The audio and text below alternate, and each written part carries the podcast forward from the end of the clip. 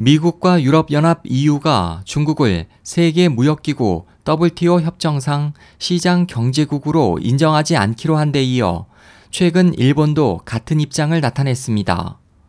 5일 요미우리 신문에 따르면 일본 정부는 지난달 23일 중국산 제품에 적용해온 특혜 관세를 폐지하기로 하고 현재 WTO에서 비시장 경제국인 중국에 대해 시장 경제국 지위를 부여치 않기로 결정했습니다.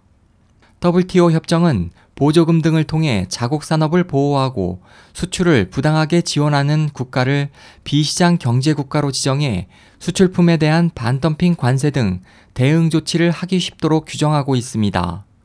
일본은 중국산 폴리우레탄 재료 등 세계 품목에 반덤핑 관세를 부과하고 있습니다. 중국은 2001년 WTO 가입 당시 15년간의 비시장 경제국 지위를 수용했습니다.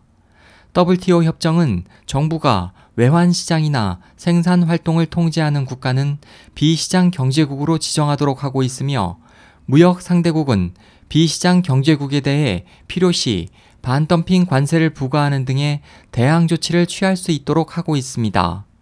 앞서 페니 프리츠커 미국 상무장관은 지난달 23일 워싱턴에서 진행된 미중 합동 상무위원회 참석 후 가진 기자회견에서 중국은 시장 경제 지위로 옮겨갈 여건에 이르지 못했다며 중국에 시장 경제 지위를 부여하지 않겠다는 입장을 나타냈으며 유럽 의회도 지난달 중국의 시장 경제 지위 부여에 반대하는 결의안을 채택한 바 있습니다.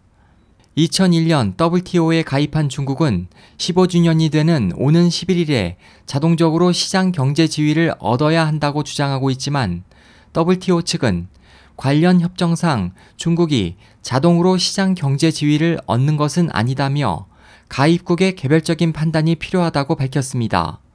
이에 대해 신문과 기타 외신들은 중국이 지난 15년간 WTO의 비시장 경제국이었음에도 미국, 유럽 등의 철강 등 각종 덤핑 수출을 일삼아온 것이 가장 큰 요인으로 작용했을 것으로 보고 있습니다.